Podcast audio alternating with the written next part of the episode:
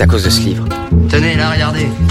L'armoire à livres Venez, mais venez, venez. Par là, ce sera mon bureau et ma bibliothèque. Tu vois ce livre? C'est un classique. Corinne Tardieu.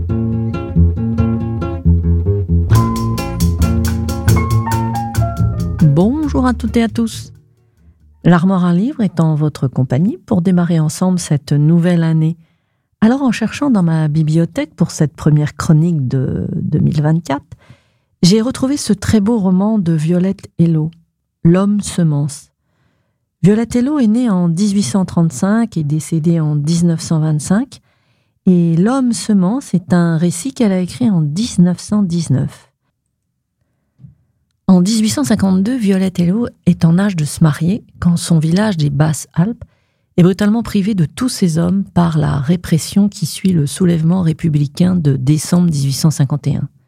Deux ans passent dans un isolement total entre femmes. Serment est fait que si un homme vient, il sera leur mari commun, afin que la vie continue dans le ventre de chacune.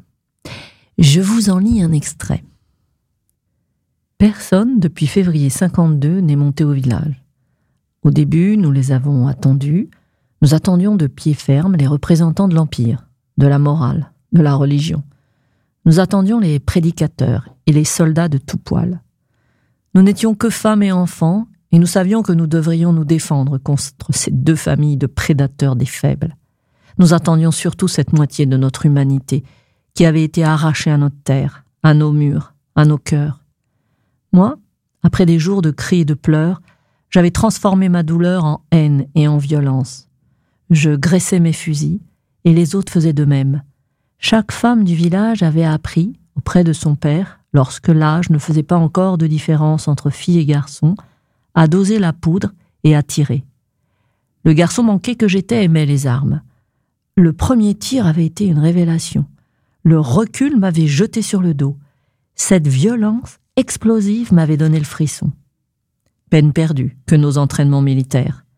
Personne n'est venu. Comme si l'opprobre s'était refermé sur notre communauté, comme si la quarantaine des grandes pestes nous enveloppait d'un manteau de brouillard pour nous cacher du reste du monde. Nous ne savions rien. Nous ne savions pas si les hommes emportés étaient encore en vie. Personne ne venait vers nous.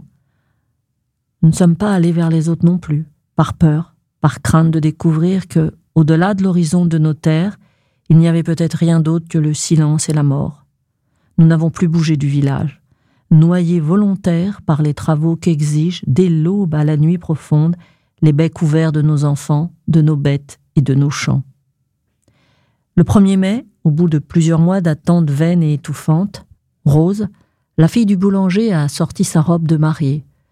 Cette robe n'était rien de plus que sa plus belle robe, je m'en souviens qu'elle était bleu foncé et qu'elle me faisait envie. Elle en a habillé un épouvantail qu'elle a planté au bord du plateau. Je me souviens qu'elle pleurait de rage. Sur le col de la robe, elle a noué le modeste collier de fleurs d'oranger en cire que la famille avait arraché à sa pauvreté. Nous autres, nous n'avons rien tenté pour l'en empêcher, mais nous avons partagé ses larmes jusqu'à nous en cuire les yeux et le visage. Rose aurait dû se marier en avril. Alors, la mère du garçon, qui aurait dû épouser Rose, est allée chercher les vêtements de mariage de son fils et en a fait un deuxième épouvantail, qui a pris la manche du premier. Depuis, notre village de femmes vit sous le regard de ce couple qui n'a jamais été et dont les deux silhouettes immobiles tournent le dos à la vallée. C'est notre signe pour dire qu'ici, il y a la vie.